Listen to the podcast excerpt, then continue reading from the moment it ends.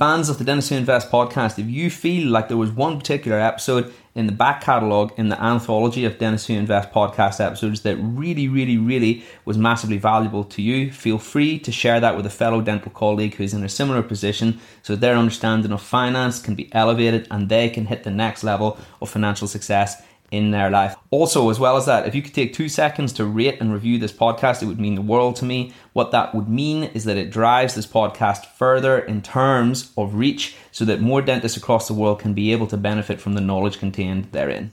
Welcome. Welcome. Welcome to the Dentists Who Invest podcast. All right then, good stuff. So let me go ahead and put you on full screen. And actually, what I'll do is I'll just change the settings so that you can you can share your screen as well, Andrew. Yeah, cool. So there you go. Okay. The mic is yours, my friend. Can you see the room? Because I think it's very nice if you can see everybody. Yeah, I can. It, it definitely helps. Um, there we are. Right, love, lovely stuff. Lovely stuff. Right. Let me just share screen. and then we need to do that. Uh, can everybody see that? Yes. And everyone can hear me? Yes. Fantastic. Well, look, um, thanks a lot, James. I mean, I don't know if you want to give any kind of preamble or, or about what you know the, the, group, what everybody wants to achieve. But uh, before, I mean, I've prepared a very first principles deck about you know our views on investment and the, and the real kind of fundamentals around investment and what I often describe as the the most important investment theme in the whole of human history, which is human progress. Um, and so that's what I've put up here on screen. It's about, I think it's about 20 slides long. I can do it in about 20 to 30 minutes. I'm very happy to keep this as informal as you like. So if you have any questions, please just jump in and ask them whenever you like. Um, but James, I don't know. You know, obviously, I'm I'm not. I know the audience are all in in a certain industry, um, but I want to be. I want it would be useful perhaps to sort of understand the level of. You know, I'm assuming that everybody's actually quite sophisticated when it comes to investment. Um, uh, but you know, either way, I'll, I'll always want to go back to. Or is that not a safe assumption?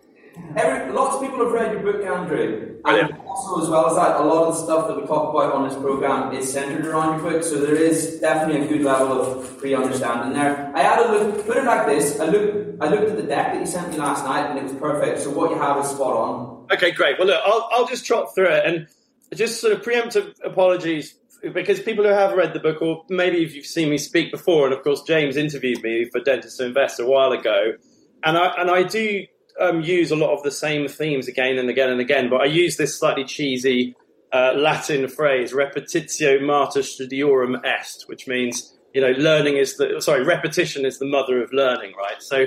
I think what, what, it's very easy in life generally to learn stuff and then not actually apply it.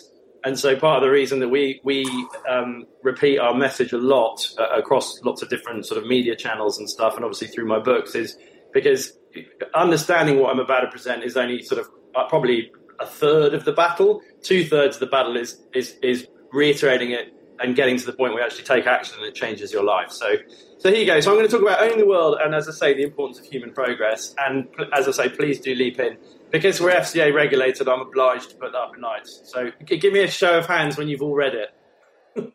right. I'm only joking. You don't have to read it, but um, it's there. It's there because it's supposed to be by law.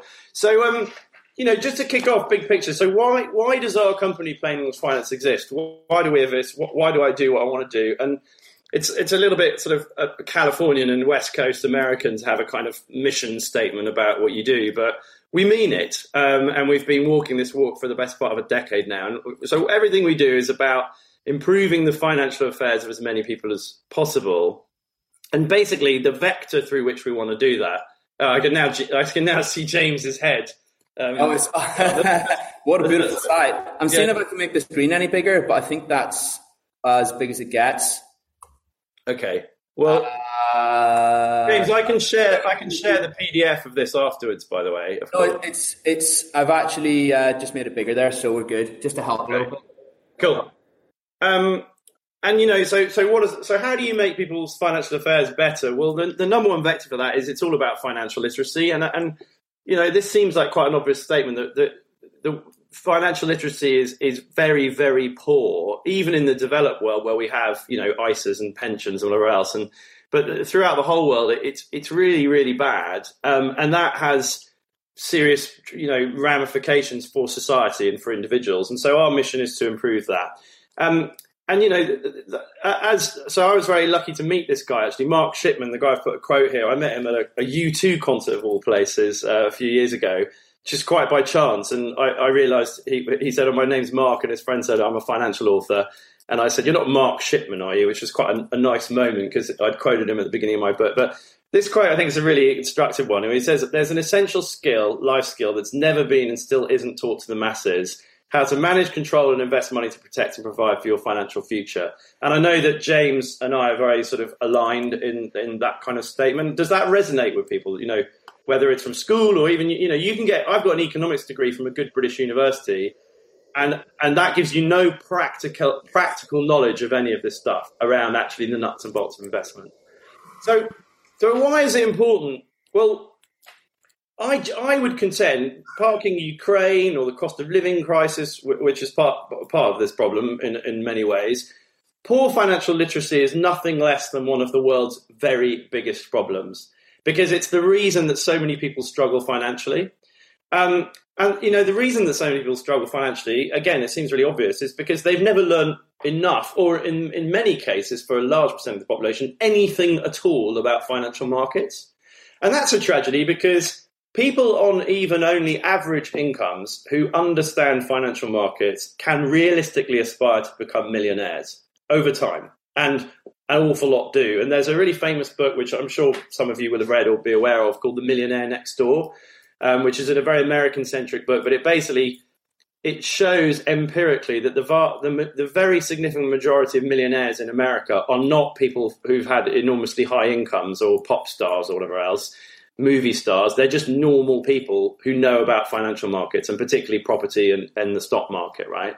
Um, and then at the other end of the spectrum, as an example of how this is all about financial literacy, uh, there are there are the examples of people who've been on huge incomes or you know earned a vast amount of money who are bankrupt or otherwise really significantly challenged financially um, is is are legion. There are there is very very easy to find examples. So 70% of people who win the lottery are bankrupt within five years of winning the lottery, which I always think is just an astonishing stat.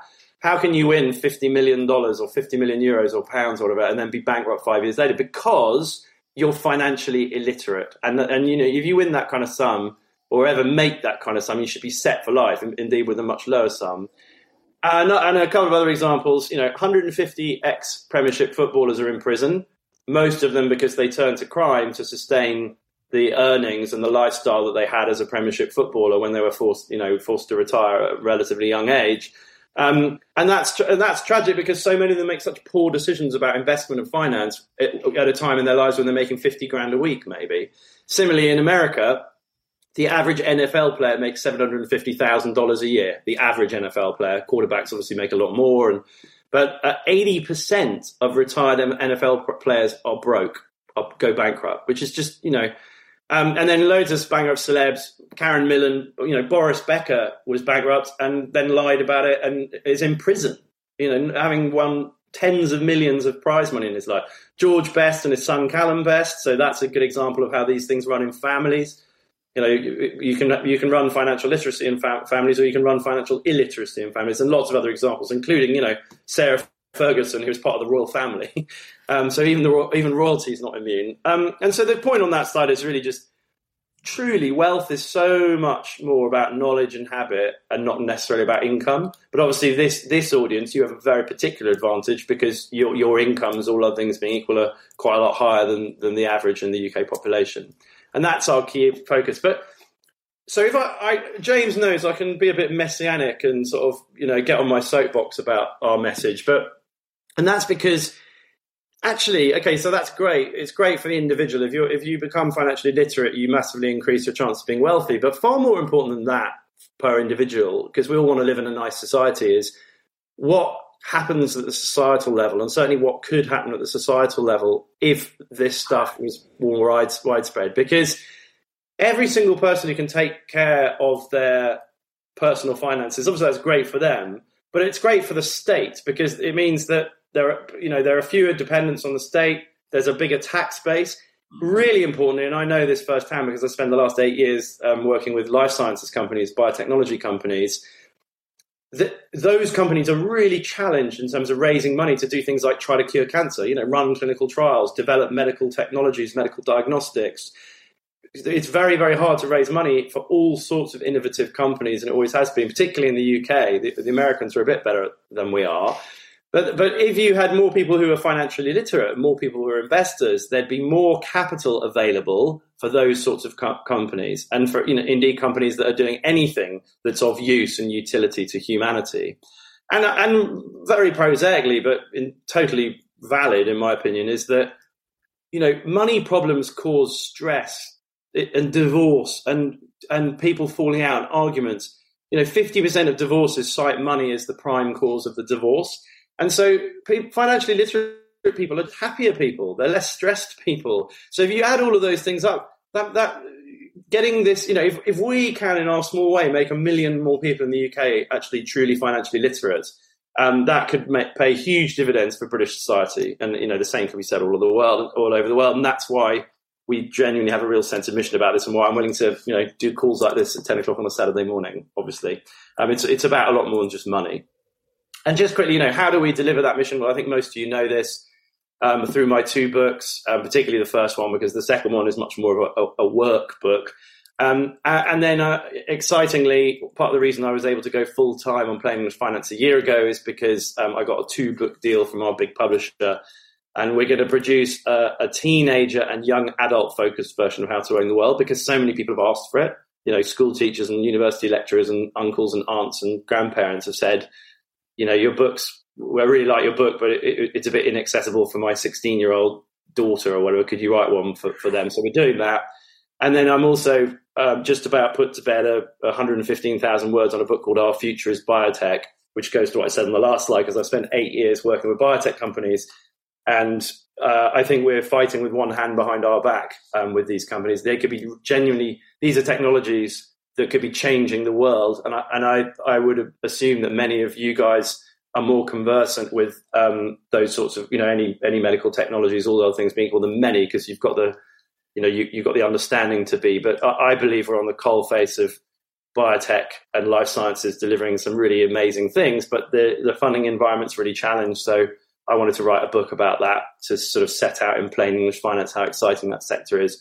Um, and so, uh, you know, I think you know the rest of this. We've got a, we've got a website, we've got an online community, we've got a very defensive fund, which is a global multi-asset fund, and we're teetering on the brink of floating a company on the London stock market um, to invest in the biotech space, which is hopefully only a few days away from launching.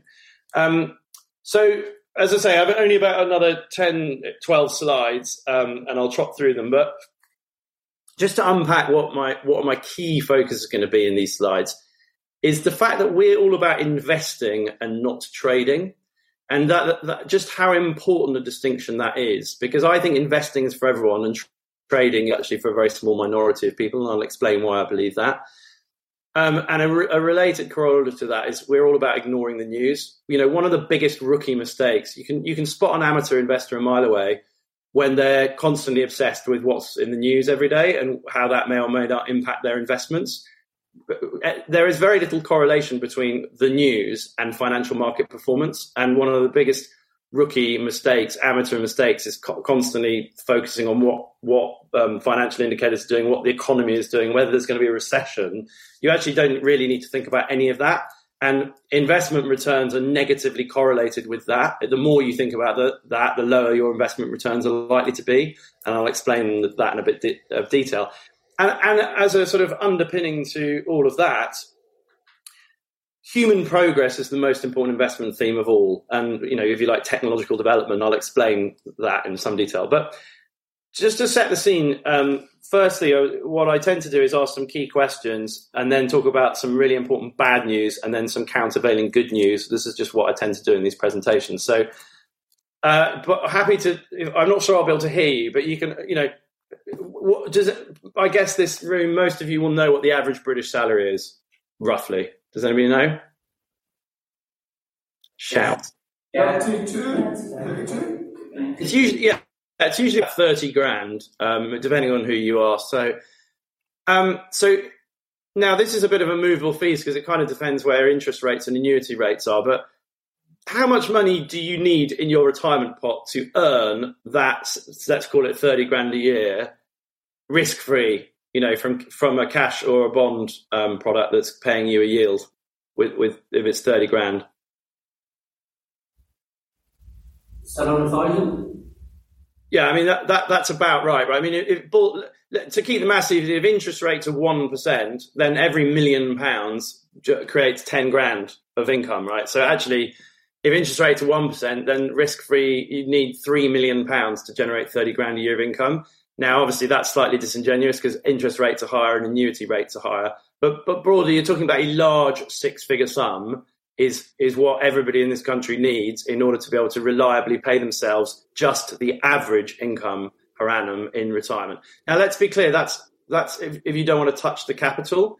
You, you've probably heard of a thing called drawdown, which means that you know if you do have a million pounds by the time you're 60, you can divide that. If you assume you live 40 years, you can divide it and and take some money out each uh, to run it down to zero. But the, the far preferable thing to be in a position to do is to live on the money from your capital rather than destroy your capital. And then if you have children, for example, uh, leave the capital to them. And so, okay, so let's just say for the sake of it, you need a large six-figure sum to be able to do that. How much does the average British person actually have at retirement nowadays, not including their house, like pension and liquid assets? Does anybody know the answer to that? James?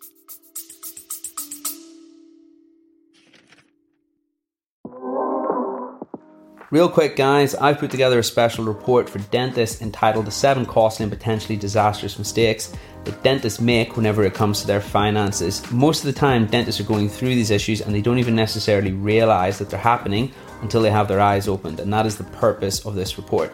You can go ahead and receive your free report by heading on over to www.dentistwhoinvest.com forward slash podcast report, or alternatively, you can download it using the link in the description.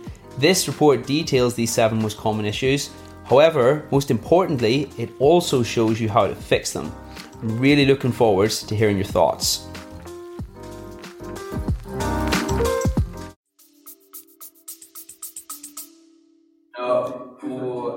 So, the, so, the, so what? Well, the, the answer is fifty thousand pounds, and it, and it's generally it's about seventy grand the average man has, and about ten grand the average woman has still today, even now.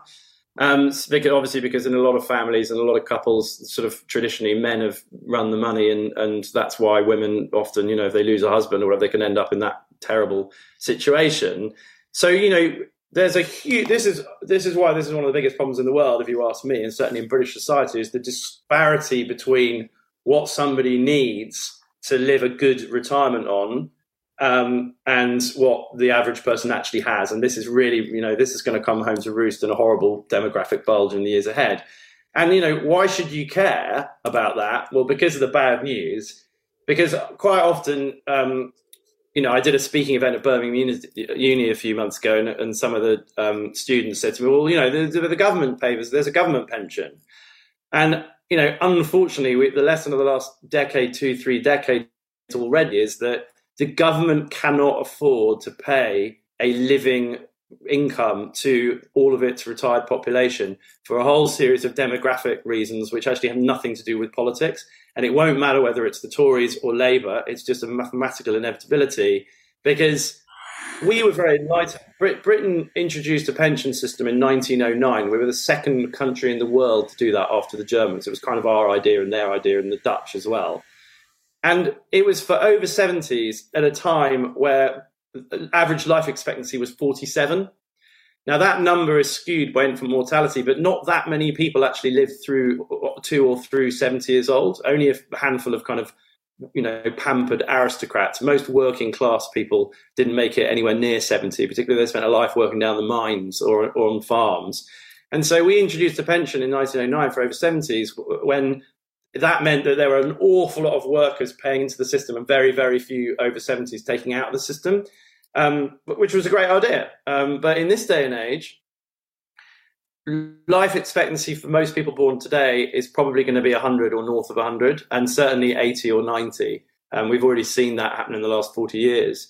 And so, if you want to retire at 60, or dare we even hope 50 or 55, you need to have enough to fund four decades of your life.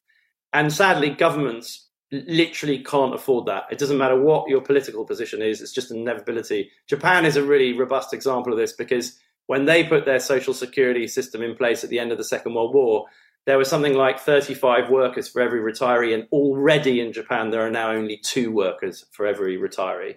So, you know, this is this is a really really bad thing. This is why I call it the bad news. I mean, I, I think this is a much much bigger societal problem, which is going to cause far more misery than than COVID did or Ukraine will. You know, unless it goes nuclear, let's pray it doesn't.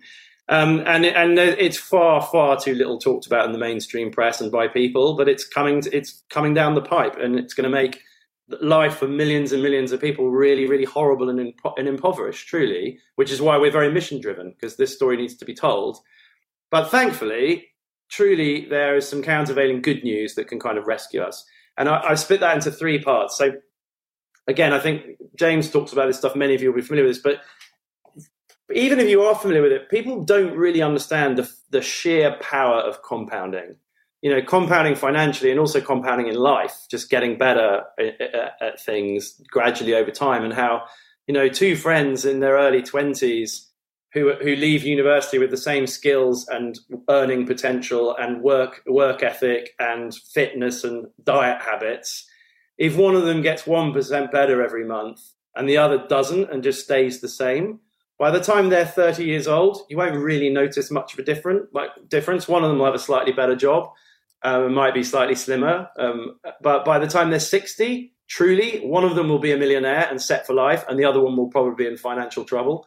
And that and that that that's really insidious and sneaks up on you. And but but but if you make a, if you take make use of compounding, it's it's transformational, and that's why we we talk this story so often. And when, when I'm do, when I'm doing um, journalist interviews or speaking to, to the general public who perhaps aren't quite as sophisticated as this audience, one of the powerful ways I try to use to explain the sheer power of compound, the impact of compounding is imagine that you can invest £5,000 the day your child is born, or your parents could, or a wealthy relative, just that you can put £5,000 into something the day your child's born. And just imagine that that returns 10% a year. Now we can, you know, people can scoff at that number. We'll come on to uh, justification for why 10% is not an unrealistic number. Well, how much would your child have on their 55th birthday with no further investment? So that's just £5,000 invested once by the time they can first legally retire at 55. And the answer to that question is £945,000 compounding at 10% a year or 1.2 million compounding at 0.83% a month, which is 10% divided by 12. Um, so you know, because it's 5,000, 6,150 and so on and so on over 55 years with no further investment. So, so compounding, you know, compounding of very small amounts of money over very large amounts of time can make us all millionaires. Um, and so then to come on to, so, you know, how, why do we have a pensions crisis? Why are so many people impoverished? Why does the average person in Britain only have 50 grand? It's a, it's a problem of knowledge and habit, not really a problem of, of investing. Um, and the reason that 10% is actually not entirely ridiculous and unrealistic. I've put on this slide. So I've put, you know, 10% will make us all millionaires. And how do you achieve that? Well, because of, as I said earlier, the most important investment theme in human history is human progress. And the American stock market, from the 1st of January 1872 until the 31st of December last year, averaged 9.23% per annum. So if you're just an investor in US shares, as simple as that, buying the market every month regularly, you have a, you you have a chance of being at or around those sorts of levels. And if you're lucky and you go through a period like the last 15 years, you'll do quite a lot better than that. You might be at 11 or 12 percent. And if you're unlucky, and you might do one or two percent lower than that, if you, you know, depending on what's happening historically. But broadly, you can aspire to high single digit or low double digit annual return. So that's that 10% I talked about. And that is a function of technological progress and population growth. And, and you know, the last century has been all about tech and physics, if you like. So, automotive, aviation, energy, um, you know, steel, uh, shipping containers, shipping buildings, um, and it, obviously most recently the internet, silicon, um, you know, um, semiconductors, the semiconductor industry, smartphones, mobile internet, etc., etc. That and that is what has fundamentally underpinned real wealth creation and equity returns, knocking on ten percent for the last hundred plus years.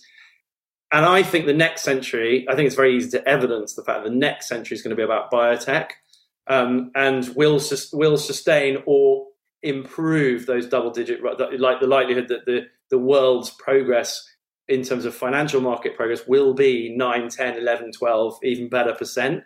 Because actually biotech exponentials are even more exponential than tech exponentials. So there's a, there's a, there's we, we that you can believe that wealth creation could actually now be get, going to get better than it's been in the last century.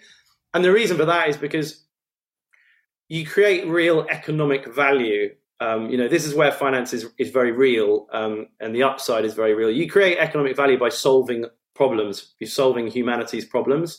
That's how we create any value ultimately when you boil it down. Um, and most of our remaining problems as a species are problems of biological systems. So most obviously that's in the in the therapeutic setting, whether that's curing cancer or dementia or autism or obesity or diabetes or whatever else. But um, actually, biotech is where the most exponential and interesting technology is coming from that will revolutionize and significantly improve our clean power generation technologies. So, bio coated photovoltaic cells, for example, alga culture, you know, being able to make aviation and automotive fuel from put, just adding enzymes to algae that we can grow in great fields out in the middle of the, the, the oceans. These things will, will revolutionize the way we use fossil fuels um, and also revolutionizing ag- agricultural productivity, you know, biodegradable packaging instead of plastics and single use plastic bottles. All of those solutions to those problems are going to come from the biotech industry, in my considered opinion, having researched this for a while. And even improving processing power. So, computers are, binary computers still to this day. All of our chips are zeros and ones, and that's been the that's been the technological paradigm for the last century and we're bumping up at the limits of physics in terms of our ability to, to make chips more powerful. Um, and the solution for that is biological computers, is DNA based computers. Um, and indeed, you'll have heard of quantum computers, which is kind of related to that. But that could be a step change in the intelligence and processing power of our computers, and that will generate real wealth. And then the final bit, the third piece of good news, which sort of is the antidote to the bad news about how screwed government finances are and how poorly most people legislate for their financial future, is that this isn't that hard. And this is where I'm going to come on to the investing versus trading piece. Investing is not that hard. And I always say, you know, that investing is no harder than learning how to drive a car. And it's crazy that you go to the average person and, and you know, say, do you think it's, it, it's, is it, should most people learn how to drive a car? Is it normal to learn how to drive a car? I mean, what does everybody in the room think? You know, 90 plus percent of people will say yes, right? It's, it's a pretty normal thing to learn how to drive a car. It takes no longer to learn how to drive your finances in terms of being a, an effective um, investor and making those sorts of high single digit or low double digit returns I talked about on the last couple of slides. But nobody does it. Which and and and people say, oh well, you know, financial markets that's for rich people, and that gets correlation and causality the wrong way round because financial markets are not for rich people. It's just that people who learn about financial markets are much, much likely, more likely to be rich. You know, the richest 1% of people in the world nowadays are, in the main, the most financially literate 1% of people in the world. And that's in large part to do with compounding. Um, so all you need to do to achieve that is to, is to own the world, which is why my book's called How to Own the World, to capture that human progress and be as close to that 9, 10, whatever percent you can each year and in this era of, of inflation, because of all the money creation of the last five decades, to own inflation. And there are ways that you can benefit from the fact that we are in an inflationary era and do better than other people, whether that's property or potentially crypto or gold, which I, I favour because I think it's the easiest thing. Um, and then the only other thing you need to think about in terms of a very elegant approach to investing to make investing easy and automated is that you need to be conscious of your age and stage because and so we talk about 100 minus your age. So if, if 100 minus your age just tells you if you subtract your age from 100 it tells you what percentage of your monthly investments should be in notionally risky things and what percentage should be in defensive things. So and but where risky might mean uh, equities for example rather than cash or bonds or gold And so, you know, if you're 30, you should probably have 70% in the market and 30% in defensive stuff. And if you're 70, you should probably have 70% in defensive stuff and 30% in aggressive stuff. And the reason for that is because if you're 30 and you've got £10,000 because you've saved a few quid in your 20s working in a bar or whatever you might be doing, and there's a 50% correction in volatile assets like the stock market, which happens every 10 years or so in the stock market, you've gone from 10 grand to 5 grand, which is annoying, but you have the rest of your life to, to benefit from those returns the stock market affords and build back up. Um, and you know, five grand isn't actually that much in the grand scheme of thing, things. Whereas if you're 60 and you've done this for a lifetime and you've got to, let's say, a million pounds because you're well, you know, you're a dentist, for example, and you've been sensible and you've um, invested each month into sensible things. If you lose 50% in the same, in exactly the same market crash scenario of a 50% correction, and this is what happened in 07, 08, 09 and 99, 2000, the 30 year old goes from 10 grand to 5 grand. You go from a million to 500 grand. And obviously, that is a very, very different problem with very different consequences for your life than the 50, the 30 year old losing 50%. So that's why you need to think about 100 minus your age. And if you like, if there's a one size fits all panacea approach to investment, it's just to understand all this stuff and think about your age. And, and I do that in five year chunks because you don't need to finesse it any more than that. You could probably do it in 10 year chunks, to be honest. And, you know, it then so it's, it's it's quite easy to do this, and it's quite easy to build very significant sums and sums that are big enough to have a very comfortable life and a comfortable retirement. But nobody's doing it because the very very small minority of people care about this stuff, think about this stuff, learn about anything that we've just covered in the last few slides. And I think that that is quite literally one of the greatest tragedies of our time. Uh, you know, and I've said it's probably one of the biggest problems of our time in terms of the aggregate human misery caused um, both for individuals and for innovative companies who can, you know, do all these wonderful innovative things, and for society as a whole. Um, and so, taking all of that on board, you know, I think it's worth just taking a step back and saying, what's the, what is all the point of me bleating away at you? What, what's the point of all of this? It's very simply to get to the point where, if you take this information on board, start with the end in mind, you can live well on the returns generated by your money, not the returns generated by your work. So, you know, and your money is infinitely more scalable than the hours you have in any given day, week, month, whatever. And and I think it's you know, it's, we too seldom in our society take a step back and think just how an empowering an idea it is that that is even possible.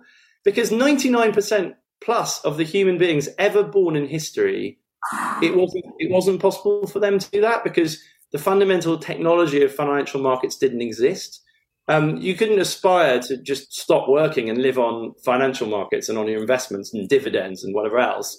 Um, and you know, Thomas Hobbes, a British political philosopher, famously in his book Leviathan described most human existence as solitary, poor, nasty, brutish, and short. And the financial markets and a knowledge of investment can turn that on its head and actually make life really secure and abundant for billions of people. Um, so, but you know, as I say, for those who are willing to engage and learn and become confident in, in understanding financial markets, which too few people do, and you know, we're very mission driven to try and because because I genuinely see this as a silver bullet for humanity. I mean, you could say society, but actually, it's much bigger than that. The more people understand this stuff, the better a society will live in, the happier and wealthier and more secure and abundant more people will be. So it's all about you know what, what do you actually do brass tacks? Well what, what is owning the world? Well uh, the richest and smartest people have done this for centuries and that includes the rothschild family harvard university yale you know all the ivy league colleges in america all their endowments oxford university cambridge university.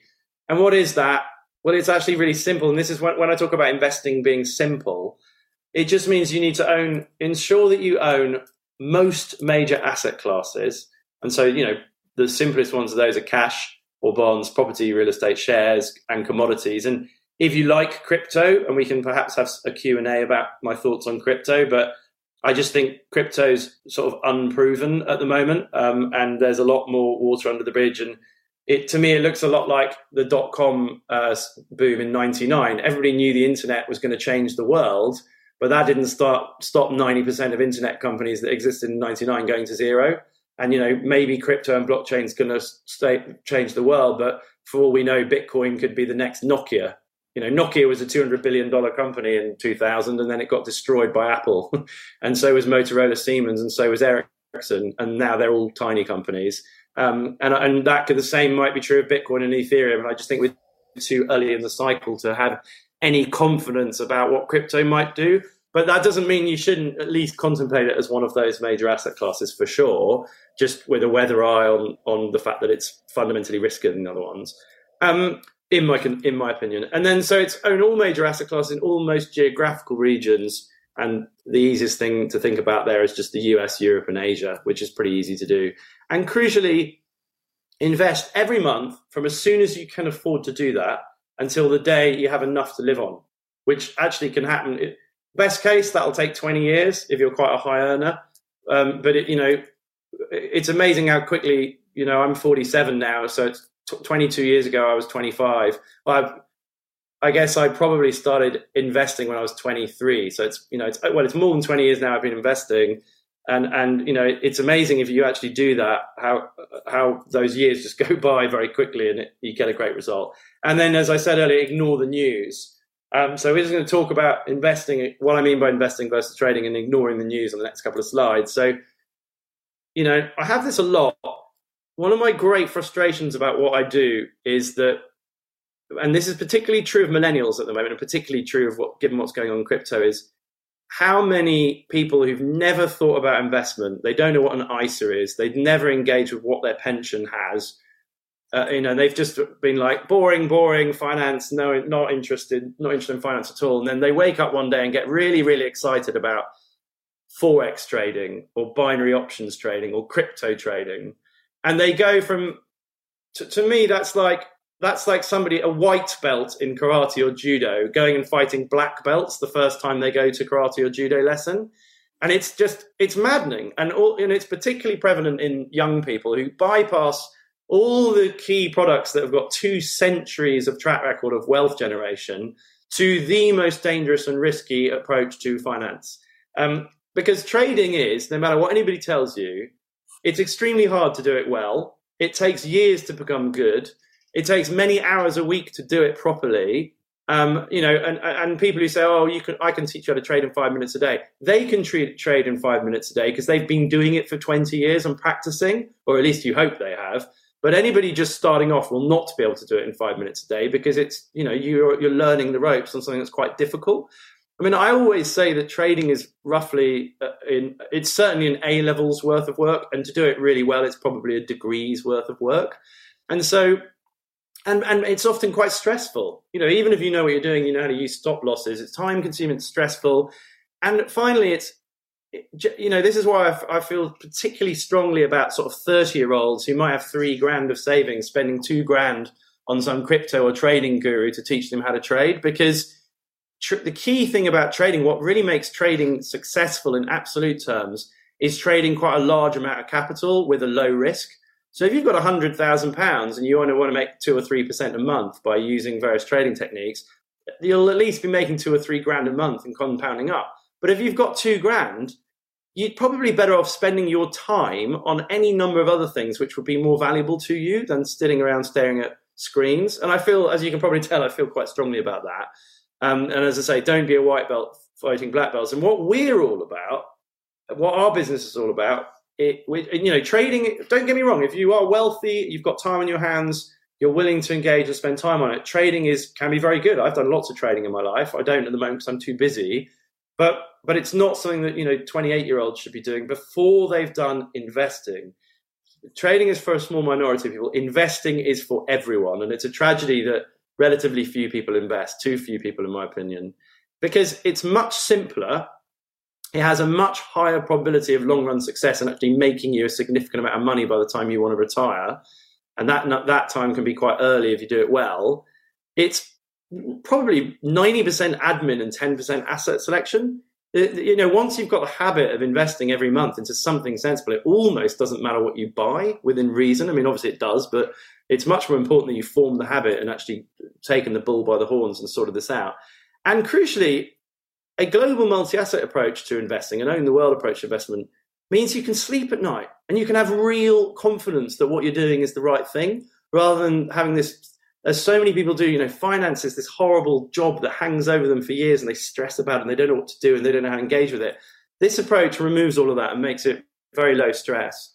Um, and just there's a quote there on the right hand side from John Stepek, who um, used to be the editor of Money Week and he's moved to Bloomberg now, saying there are many roads to ruin in the market, some of them longer than others, but one that basically a surefire way to have low returns is to set out as a buy and hold investor, i.e., an investor, and then try to turn into a market timer at times like these. That's how that's how you'll have lower returns. And just to, um, I'll unpack that um, on the next slide. But just before we do, so why is it really important to ignore the news, which is all part of my point about investing? Investing is something you do regularly every month. It's about admin. You do it over a long period of time, and you'll have a large amount of money. Um, and in doing that, you must ignore the news um, as I said at the beginning of the presentation. And why is that? Because of a thing called the availability heuristic, and that is uh, um, a cognitive bias established by you know psychologists. So basically, news is about things that happen, not things that don't happen. Human beings focus on things that happen, not things that don't happen. And, and that sounds a bit ridiculous, but it's important because it's not newsworthy that the, the, the world economy has grown from kind of 35 trillion US dollars of aggregate GDP to 100 trillion of aggregate GDP in the last 20 or 30 years because it's gradual and it happens over time. That's that's not a news story. A crash, a stock market crash, is a news story. And you know, so in the, in the last three years, there's been endless coverage of COVID and endless coverage of Ukraine this year. But there's never a headline that says that the UK stock market has created a trillion pounds of value in the last, well, since 2009, or as I say, the world economy's grown massively in the last 15, 20 years. Because of the availability heuristic and because um, editors like to say if it bleeds, it leads, our media truly focus 99 plus percent of their attention on the 0.1 percent of bad things that happen in the world. And that's really relevant to investment because, I mean, if you go to the pub this afternoon and talk to some random people in a pub that you might meet and say, what are your, what's your first thoughts on the stock market? the, the word that most people commonly associate with the stock market is that it's risky. And the reason that they think that, they think stock market investment is risky, is because of this. Because the, the only time the newspapers ever, ever talk about the stock market is when it crashes. Um, and that gives everybody a very, very full sense of the merit of long run investment. Um, and then a couple of quotes on the right hand side there, but you know, basically making that point, and particularly Bill Clinton saying, follow the trend lines, not the headlines. And the trend line, the most important trend line is human progress and the fact that, that will deliver you really good returns. So you'll be relieved to hear I'm two slides from the end now, guys. So you, you can you can have a break from me bleating away at you in, in, in, very shortly. But um, so what does all that mean for investment? Well, as I said earlier, you know, from 1872 until December of last year, the S and P, the biggest in you know stock market index in the world, has done north of nine percent. And that would be enough to make you a millionaire over 20 to 40 years of steady investing with pretty small numbers, actually. Um, and I can't remember the stats, but a couple maxing their ISA can become a millionaire at those sorts of rates of return in uh, it's eight or nine or 10 years. It's not very long, actually. Um, but nobody's making those returns because of the invest, investing and trading and ignoring the news points I made. Most investors are making about 5%. The reason is that because they don't ignore the news, they don't automate, they don't stick to their guns, they sell at um, bottoms and they buy at tops because they're go- they're always constantly trying to time the market.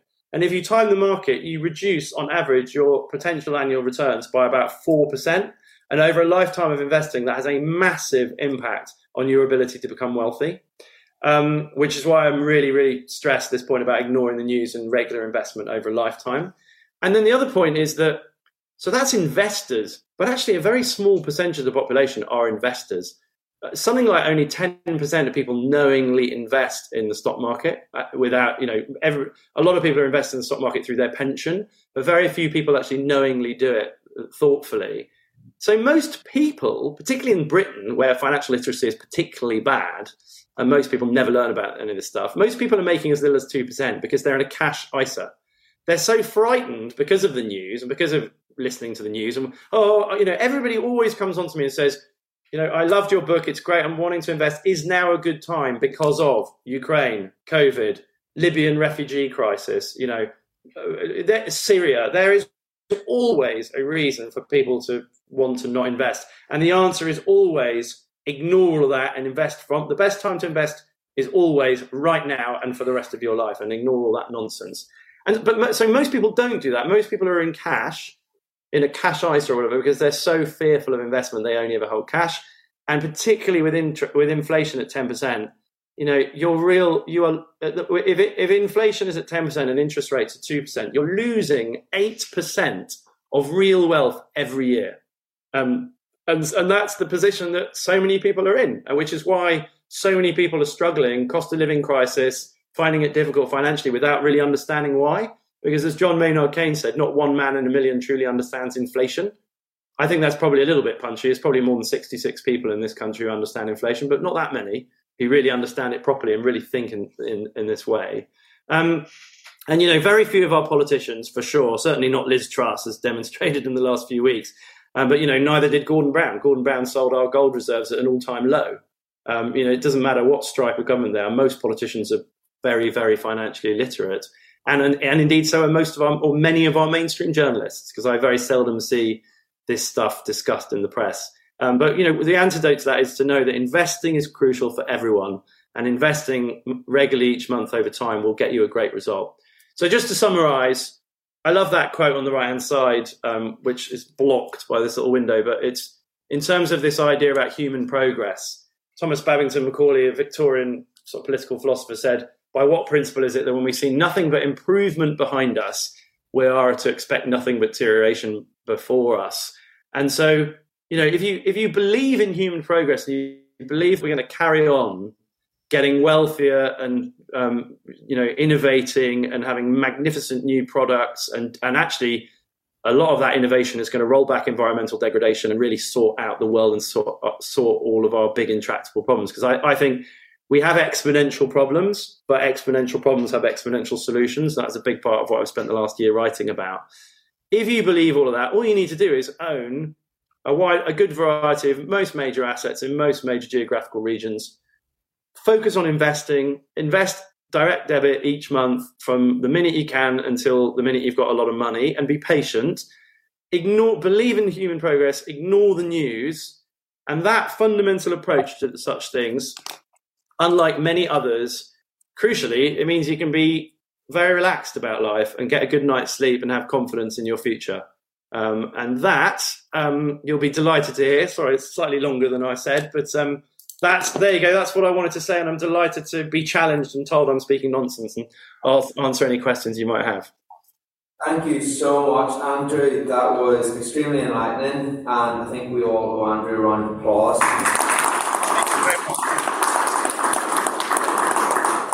least for turning up despite your heat, my friend. well, actually, James, I forgot to say, I meant to say at the beginning and I forgot. I'm really sorry I'm not in there in person because it is much better in person. But I, well, I'll, I'll show you just for, for amusement. I so just for clarity, his foot is not normally that size. There's a, there's a pot underneath. I, met my, I got back to my train station, my local train station, two Saturday nights ago, um, actually, after a day where James and I had seen each other at this Entrepreneurs Event in London, and um, the, the, the train, uh, the staff at my local station had managed to lock all of the exits from my train station. so I was like, everybody was milling around trying to find a member of staff to unlock the side gate and let us out. And I was a, a I basically I, I thought I can jump over the fence which I, I could do when I was 17 and 27, but apparently I can't do now I'm 47. so it was quite a painful uh, weekend last weekend. But anyway, that's why I'm not there with apologies.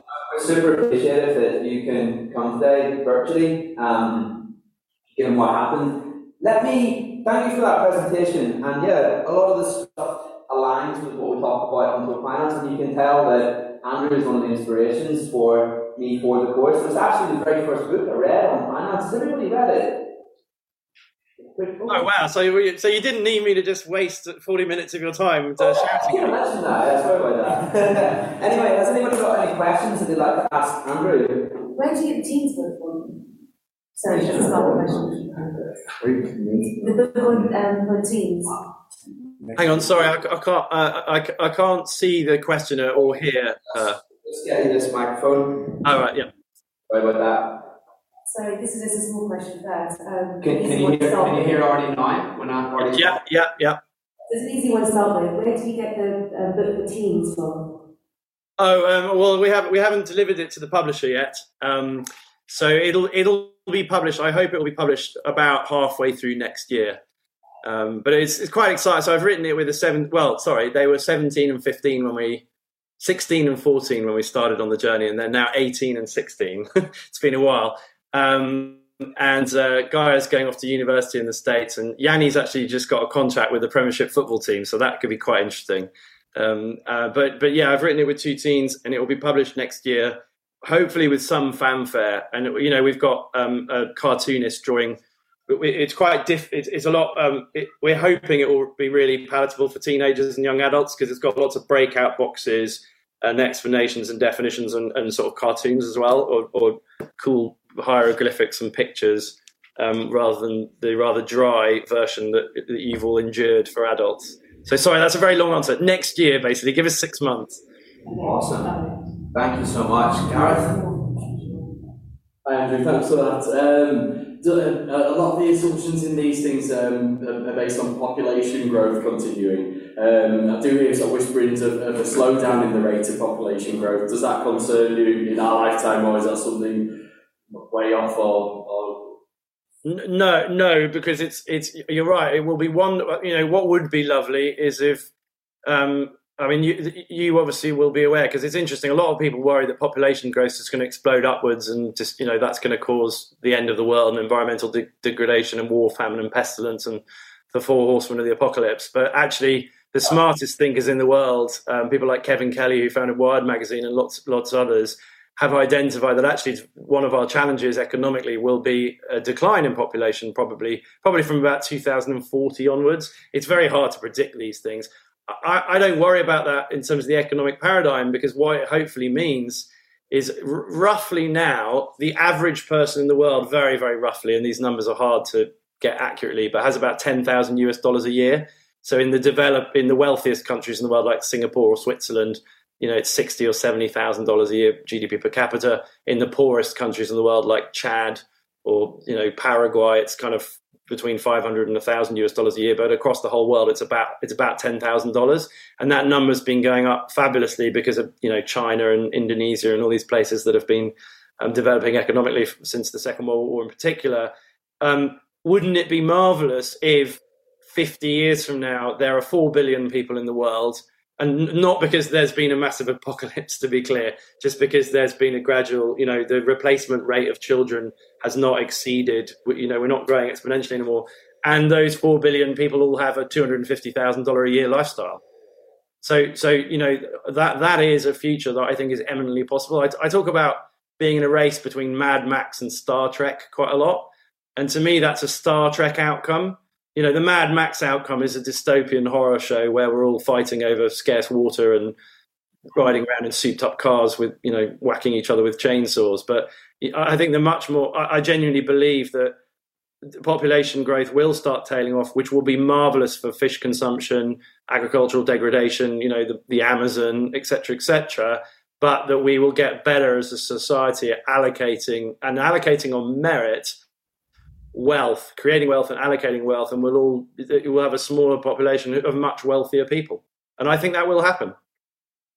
So I, I hope that answers your question. yeah, thank you. Thank you. Sorry. Um, sorry, back to me again. Um, so, um, what do you think about um, what the, what the, the risk of actually uh, the government raiding um, inheritance tax and pensions? The government, sorry, I'm struggling. The government being able to tax. In, well, raiding um, inheritance tax and pensions. inheritance tax and pensions. I mean, yeah. Um, well, I'm a small government libertarian, so my my basic position on all such things is the government do most things really badly and probably should do as few things as possible as a society. Um, so, uh, but unfortunately, our political system is it's like Winston Churchill said that democracy is the worst form of government ever invented, apart from all of the other ones, uh, which I always thought was quite amusing. Um, but uh, I mean, uh, yeah, I think I think there's a risk that so Argent, you probably know Argentina nationalised private pensions in 2008, and I actually that struck quite close to home to me because I've got quite a few kind of middle class Argentinian friends just from when I lived in New York, and they lived near me in New York, and we all became mates. And you know their, their parents and they had spent years diligently serving, saving into private pension um, schemes, and overnight the government just took all the money. Can you imagine what that must feel like? I mean, just you know, after 30 years, um, and was, they, the government said that was for the greater good. Now, will that ever happen in Britain? Let's hope not. But um, you know, the bigger, the, the, more, the more tricky the state of the, the government's finances, the more there is a risk that those sorts of policies happen. So yeah, sorry, I'm probably not answering your question very well, but I, I, think the less government takes from its populace, the better, because the, the private sector tends to drive far better outcomes and far more effective outcomes than the public sector. In my based on the evidence of I think a couple of centuries of history, with exceptions, the government has to do law and order, and the government has to do um, the defence of the realm, obviously. Um, but but and and but to protect yourself against the risk that, that a future government of whichever stripe might either nationalise pensions or at least um, t- tax them much more heavily again, that's why I think you just have to be financially literate and make sure that you have a good mix of things in a good mix of places. So that you, you know, unlike a couple of my Argentinian friends' parents who literally just lost their life, their life's work overnight and have really struggled since. Uh, you know, you have some stuff, you have different things in different places, and, and you're not, you don't have all your eggs in one basket that's at risk of the government nicking it. Was I answering your question there, or was I answering the question I chose to hear? here? Oh, yes, so yeah. Um, yes. Thank you. Okay. Question over here, Adam. Right, um, you, you, talked about your new uh, biotech portfolio that you've sort of been going online soon. Um, if you were to want to invest in own the world and biotech, what sort of um, what sort of split between the two of those would you think would be ideal?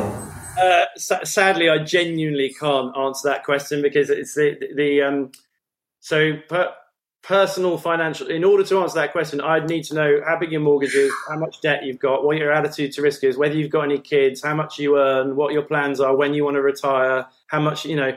You, you it's it's never appropriate. If anybody ever, if if anybody ever tells you, uh, you know, if you say to somebody, "I've got hundred grand," and they tell you what to do with it, you should run a mile. But because they because they you know you have to know the granular detail of somebody's personal circumstances. Um, and then I was going to say, can I give you? No, I, I wish I could. I mean, you know, the, the, our new our new it, it, we're floating company on the London stock market. It is an investment company, so obviously all the money goes into the company, and then that all the money goes out to be invested in. So it's like, like Scottish Mortgage is an investment trust, which many of you will know. Um, it is going to be a risk factor five out of seven. So it's it's it is notionally a risky product. So you know, it's certainly don't put all of your money in it. That's for sure. Um, but but um, you know it, it, it, that those decisions about whether you think it's X percent or more than X percent, I'm afraid I, I can't I can't give a steer on. Um, but obviously, you know, do please. So the website's going to be clsc, clsc.uk, not .co.uk, just .uk and it will hopefully be up in lights in the next few days. Um, and it will t- it has everything prospectus, key investor document, like all the legal documents and everything, all, all the risk factors saying run a mile, don't invest in this, which the government forces you to put on things like this, obviously. But yeah, do have a look. Thank you for the question, by the way. Thank you, thank you. Any more questions? We've got time for one more over here. Behind you, James. Thank you. Thank you so much. Uh, I just wanted to sort of see a big thing because I mean what you're saying it is really simple. Don't listen to the news, just automate it and invest and, and forget about it. And I think that's really sound advice, but it's really bloody hard to do. it's just, just it's, it's hilarious because it, it is really hard to do. But something that I've noticed in my parents, migrants, really financially uh, illiterate. And as soon as I started to learn about finance, it really opened my mind, and I was like, why the fuck was I never taught about this? So I turned 40 this year, and it's only sort of in the last sort of four or five years I've, I've come into money and, and, and sort of had that willingness to learn. And my question really is, and it's great to hear and I commend you that you're coming out with a book for for children and, and directly teenagers, because that's where the education sh- we should be trying to uh, educate our youngsters so that they grow up literate. So, how, and, and the book, but how can we, how do you see we can be better at educating our youngsters? Hopefully I'll be able to educate my kids, but you as individuals, you've got this book, but how can we get it into the schools, educate them more publicly about the importance of saving and understanding the beauty and the, the wonder of compounding? Well, it's a great question, and it is genuinely a mission of ours. I mean, in a small way, I, I, went to Birmingham. I went to Birmingham University, right, and I went back to Birmingham University in February and March of this year, and presented to quite a big group of students in the, you know, the old big hall in Birmingham, and, and I hope that I'll go back next year and present to even more because I was a bit of an unknown. I'm like, who's this, you know, boring bloke from the city who's coming back who was here before I was born? it was a bit freaky to realise. It wasn't quite, but you know, 90, 97 I left Birmingham. Um, and I've done a bunch of secondary school assemblies. Um, and so for my, the, the answer the question for my own part is, if if I do things right and things go well, um, and and my profile raises off the back of this IPO we're doing everything else, you can be assured, and obviously with the publication of the book for teenagers next year, we're, we're hoping that there's a chance of a collaboration with the Premier League um, because you know, um, yeah, uh, the, the, the teenager who helped co-write it is he's he's got a um, what's it called a, a, academy contract with one of the Premiership teams, but he may become a fully fledged player, and they're very concerned about financial literacy amongst their players for the reasons I talked about earlier, and lots of young players earning far too much money and not not doing the right thing with it. Um, we've also got potentially got a collaboration with the FTSE, uh, the Financial Times Financial Literacy Inclusion Campaign, the FT Flick, FLIC, which is worth a look. And the FT are putting a lot of money into that and trying to spread, you know, t- spreading financial literacy amongst uh, younger folk, secondary school kids in particular, is one of their core focuses. Um, and I just think, uh, you know, o- over time, you know we're we're a small stone in the pond, right? Our business, and we've got an audience of X. You know, it's well, it's about fourteen thousand in our email list, and a bit more on social and whatever else, and that's growing. And we're about to start spending money on advertising. But I do think that these, I like to think that a lot of these ideas are so kind of compelling. I mean, you guys are all sitting here on a Saturday morning and we're having this conversation, right? I think there's a lot more of it. There are a lot of groups out there in the world. It's becoming more ubiquitous. People are more interested. Millennials are more interested. And in terms of how you actually talk to your kids, I think I think the key thing really beyond everything else is just say, look, because I think one of the biggest problem with kids is they get really excited about like crypto. They want to mine crypto and they want to do trendy stuff. They want to play. They want to get paid for playing video games, right? They want to. They don't want to invest in like the S and P 500. What's that, Dad? That's boring, right? But if you could just, if all of us can somehow just explain to our kids, well, just do this thing, this really boring, simple thing, with this small amount of your money forever from now. And just trust me, just do that. Then you can do whatever you want with the crypto and the whiz bang and the whatever with the rest of what you do. But just do this little small thing with five to ten percent of your money from now, and, do that for the rest of your life. And if we can all convince our kids to do that, and you know, indeed, I mean, obviously, I put um, money into my kids' junior ISAs every year, right? And I mean, one of my friends, a fund manager, and he's quite a, he's quite a clever guy. He's been putting the max of the junior ISAs into his kids' ISAs. They are six and three, and between them, they've got something like literally like a large six-figure sum in their ISAs because he's he's bought like two or three companies that are up like twenty x. He's just, I mean, like he's complete luck, and he smashed the lights out. But you know, those kids are going to wake up on their 18th birthday and have like I don't know, by then three or four hundred grand in their in their junior ISAs. And, he, and uh, to be clear, he's only investing nine grand a year or whatever it used to be, four and a bit grand a year for the first year or whatever. But um, sorry, that's a bit of a spurious example. But I think if we if we all invest a little bit for our kids every month, even at market rates of return, I, I contributed an article to the Mirror a few years ago called "How to Give Your 18 Year Old 200,000 Pounds on Their 18th Birthday," and and the argument there was just like you max their junior ISA every year and you make market returns and a bit, and they might have 200 grand on their 18th birthday. Of course, then you've got to stop them from spending it on whatever 18 year olds want to spend it on um, cars, clothes, or whatever. But anyway, sorry, that was a typically long and rambly answer, but I hope it vaguely. That's cool. Thank you so much, Andrew. Guys, super, super, super grateful that Andrew can join us today. Massive round of applause. Andre. A massive honour to be asked, mate. Thank you very much. I look forward to seeing you soon. No, if there no other questions. One more. Sorry. Yeah. Go on.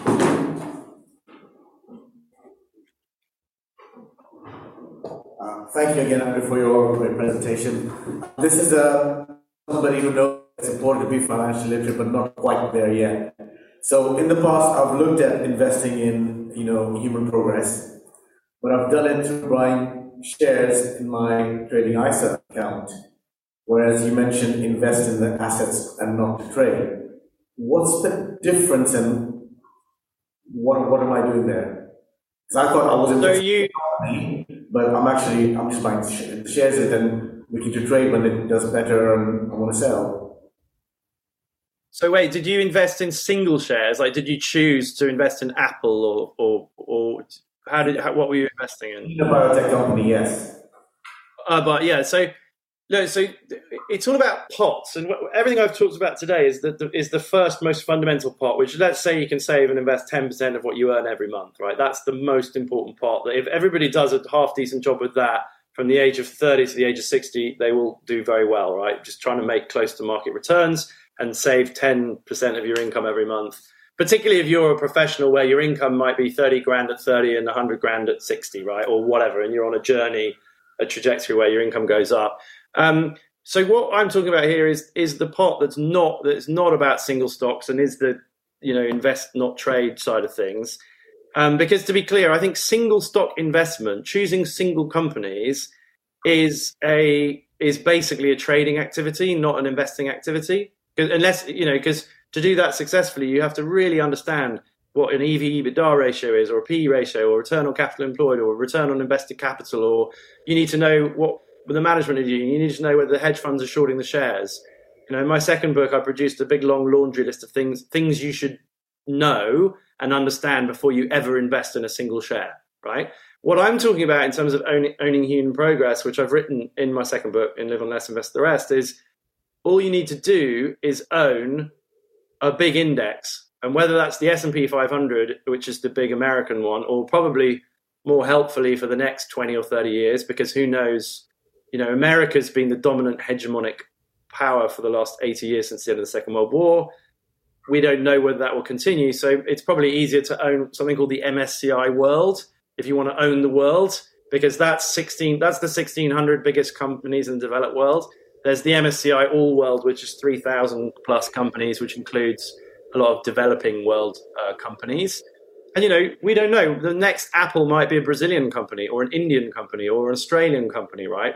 I mean, we don't know whether that American exceptionalism will continue. But that having been said, the S&P 500, a lot of the earnings of companies in the S&P 500 are global, right? Because Apple obviously sells a lot of iPhones outside of the States and Exxon sells a lot of oil outside of the states, and Ford sells a lot of cars outside of the states. So the S and P 500 or the MSCI World give you the the equity exposure to owning the world, and you know make you're the proud owner of hundreds of companies if you buy either of those things, right? So you don't have to think about it.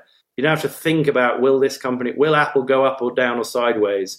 You just own the market, which, as I said, is making nine percent ish a year for the last hundred and thirty years or whatever it is. Um, more than that, 150 years.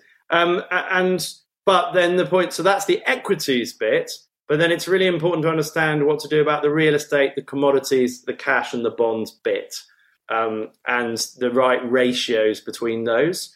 Um, but that's that's not as difficult as it sounds. And you know, if you, if you want to unpack it a bit more, I have a look at, at my second book, Live on Less, Invest the Rest, which gives some sort of tangible ideas about how you think about that, particularly with that idea of 100 minus your age. But you know, very, very, a lot of very wealthy people. I mean, if you're lucky enough to figure this stuff out when you're young and you have time on your side, there is a very purist school of thought that just says all you ever need to do is buy the S and P 500 or the or the MSCI or the market. The, you don't need to worry about commodities or because if you get because of equity drawdown, if you get to a point where you've got quite a few million of you know dollars, pounds, euros, whatever, by the time you're say 60 and you stop working even if there's a 50% correction, you know, let's say you have $4 million, now you have $2 million, but your life costs you $100,000 a year, let's say, it doesn't matter. And in the next few years, it will bounce, right? So for very wealthy people, you can just be an equity purist, but, but that's actually relevant to relatively few people because if you get to a million, let's say, in a 50% direct uh, correction, if you're 63, and, and, and then one year you've got a million and the next year you've got half a million, that's very stressful. And you know, you're going to think, oh my God, how am I going to fund the rest of my life and my dependents and everything else when I've just, I'm down half a million. So that's why it's really important to have this weather on 100 minus your age to ensure that the closer you get to retirement, the more risk off you are. But but you know, the younger you are, the more risk on you are. So sorry, that it's all explained in my book. I know it sounds a bit complex and nuanced, but it's it's it's not it's not that difficult, and it's quite an elegant approach, I think. Thank you. I hope that helps. Top stuff, it certainly does. Andrew, once again, thanks so much for joining us today. Thank you, like Thanks, guys. I'll ring off then. Thanks, James. Speak to Thank you, you so much, my friend. Good to see you. Speedy recovery. Thanks, Get you here in the flesh next time, yeah. Hell yeah. All right, bye, guys. In a bit, my friend. See you soon. How was that? Yeah, that's so these things happen. Since Andrew on the screen, you you okay? Yeah. Andrew's on the screen, we joined by the other Andrew, going to be assisting us. Andrew Atkins, who's who's who's like Andrew before? Who's Andrew? Spoke to a couple of people. Yeah. Yeah. What I have to do, if I've got mic over this, give us a little bit of an intro about Andrew and what you're looking forward to today. So my name is uh, Henry. So I work as a Frank Taylor and Associates group. So the Frank Taylor Associates values if you enjoyed this podcast, please hit follow or subscribe so you can stay up to date with information on new podcasts which are released weekly. Please also feel free to leave a positive review so others can learn about this podcast and benefit from it. I would also encourage any fans of the podcast to sign up to the free Facebook community from which the podcast originated Please search Dentists Who Invest on Facebook and hit join to become part of a community of thousands of other dentists interested in improving their finances, well being, and investing knowledge. Looking forward to seeing you on there.